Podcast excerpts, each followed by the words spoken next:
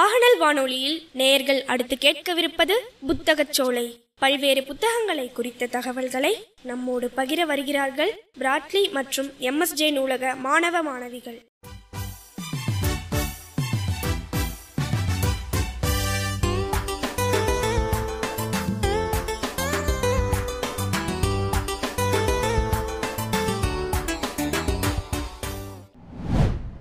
அனைவருக்கும் வணக்கம். நான் தமிழரசி என்கின்ற பிரியங்கா சங்கர். நான் எட்டாம் வகுப்பு அடிப்படை பேருடன் தான் வந்திருக்கேன்.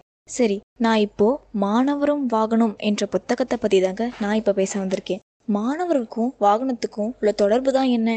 சரி வாங்க இது ரெண்டு விஷயத்துக்கும் என்ன தொடர்புன்னு நானே சொல்கிறேன் அறிவுரை என்ப உளவோ கருவியார் காலம் அறிந்து செயின் இது ஒரு குரல். இது போலதான் பருவத்தே பயிர் செய் ஆடிப்பட்டம் தேடி விதை ஐந்தில் வளையாதது ஐம்பதில் வளையுமா என பல பழமொழிகள் நம்ம ஒரு செயலை செய்வதற்கு வலியுறுத்தும்.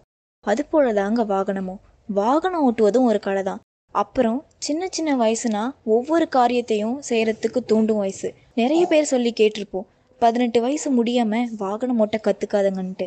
எப்போதாவது யோசிச்சிருக்கீங்களா? ஏன் அதை சொல்றாங்கன்னு? அதை ஏன் சொல்றாங்கன்னா பதினெட்டு வயசு முடிஞ்சு வாகனம் ஓட்ட கற்றுக்கிட்டா நம்ம எப்படி வாகனத்தை நமக்கு ஏற்ற மாதிரி செயல்பட வைக்கணும்னும் மற்றும் அதை எப்படி கட்டுப்படுத்தணும்னும் இப்படி பற்பல விஷயங்களை கற்றுக்கலாம் அதனால தான் நம்ம படிக்கிற பாட புத்தகத்தில் கூட மூன்றாம் வகுப்புல இருந்து பத்தாம் வகுப்பு வரை நாம் அதை முழுமையாக கற்றுக்கணும் தானே கொடுக்குறாங்க.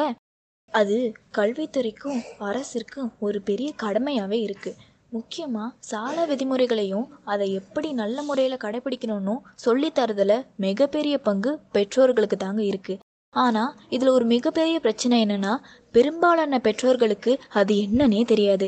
அதனால் மாணவர்கள் எதிர்காலத்தில் எதையெல்லாம் கற்றுக்க வேணும் எதையெல்லாம் நல்லது கெட்டதுன்னு சுட்டி காட்டி தான் இந்த மாணவரும் வாகனம் என்ற புத்தகத்தை எழுதியிருக்காங்க திரு சி. அருணாச்சலம் ஐயா அவர்கள். நாம் நலம் கருதியாக தான் எழுதியிருக்காங்க. முதல்ல பெற்றோர் கடமை. மனிதன் என்று ஒருவன் வாழ்வதற்கு முக்கியமானவை நான்கு.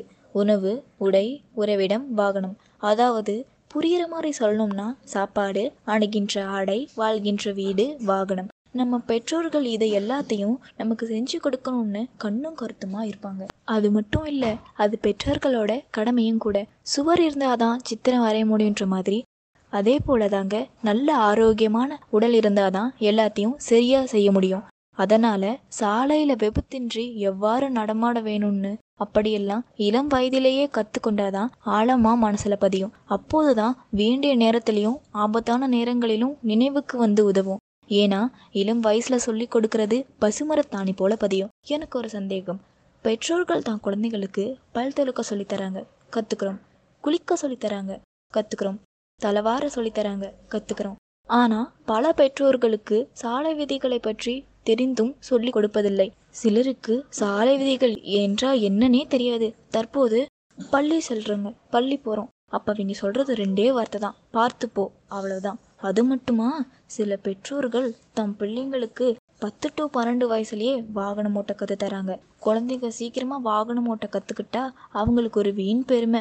சாதனை என்ற பெயர்ல வேதனையை தான் தேடிக்கிறாங்க. அதிவேகம் தான் அநேக விபத்துகளின் காரணம். அதுக்கு அடுத்தது ஓட்டுநரின் கடமை. ஓட்டுநருக்கு முக்கிய தேவைனா அது பொறுமை. ஒரு உண்மை சம்பவம் என்னன்னா பொறுமை இல்லாம பெரும்பாலானோர் வாகனம் ஓட்டி பேருந்திலிருந்து இறங்கிய குழந்தைகள் அதே பேருந்தில் நசுங்கி உயிர்ந்த பற்பல செய்திகளை படிக்கிறோம். இதை அறிந்து ஓட்டுநர் வாகனம் ஓட்டுனா எண்ணற்ற உயிர்களை அவங்க காப்பாற்றலாம் எனவே ஓட்டுநர் பயிற்சி எடுக்கும் போதே அவர்களிடம் பொறுமை நிதானம் வேணும்னு கேட்டுக்கிறேன். இதில் மற்றொரு விஷயம்.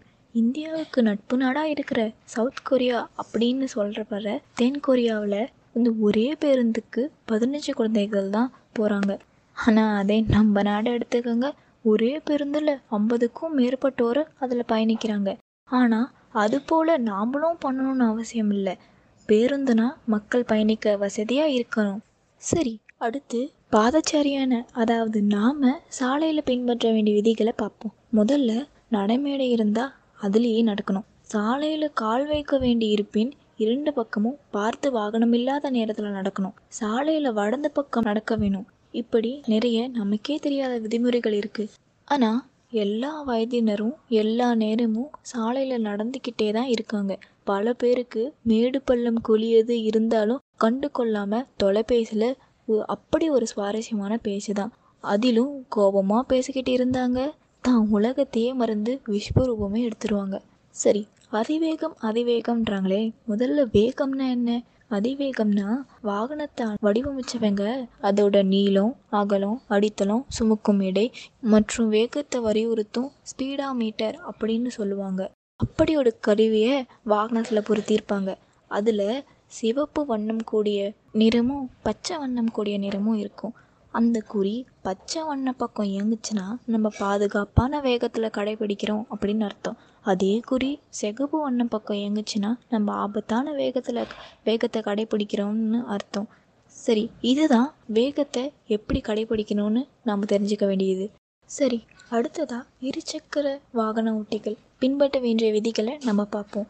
ஆனால் இதில் முப்பதுக்கும் மேற்பட்ட முக்கிய விதிகள் இருக்குது அதில் சில மட்டும் நான் பகிர்ந்துக்கிறேன். தொலைபேசி பேசிக்கொண்டே வாகனம் ஓட்டக்கூடாது மது போதையில் வாகனம் ஓட்டக்கூடாது. அடுத்தது முக்கியமாக சாலையில் இடது பக்கம்தான் வாகனம் ஓட்டணும். அதிகபட்ச வேகத்தில் வாகனம் ஓட்டக்கூடாது. திடீரென வாகனத்தை திசையை மாற்றக்கூடாது அதே போல் வாகனத்தை திடீர் திடீர்னு நிறுத்தக்கூடாது. அதே போல் கவனச்சிதறல் இருக்கக்கூடாது. அடுத்ததாக நான் இப்போ சொல்ல போகிறது மகளிர் வாகனம் ஓட்டுதல்.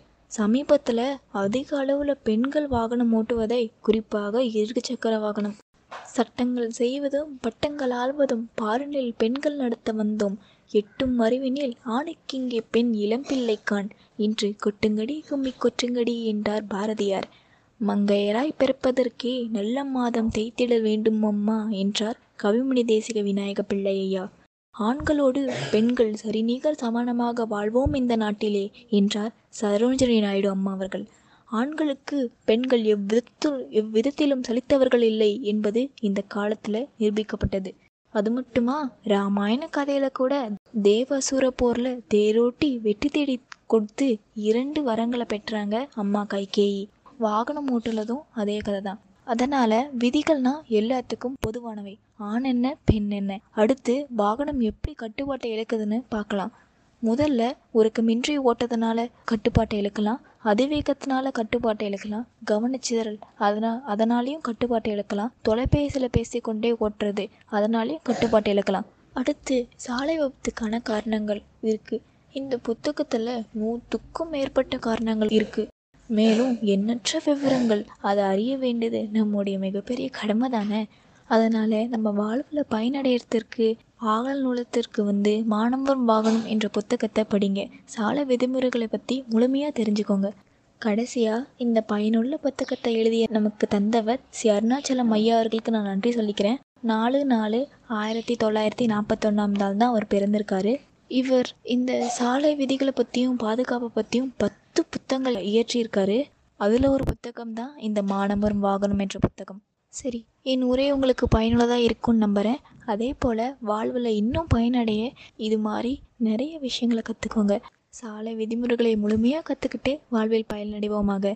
இந்த மகிழ்ச்சியான செய்தியோடு விடைபெறுவது உங்கள் பிரியங்கா சங்கர். நன்றி வணக்கம். நீங்கள் தொடர்ந்து கேட்டுக்கொண்டிருப்பது நமது ஆகநல் வானொலி தொன்னூற்றி ஒன்று புள்ளி இரண்டு அலைவரிசை. கேட்டு மகிழுங்கள்.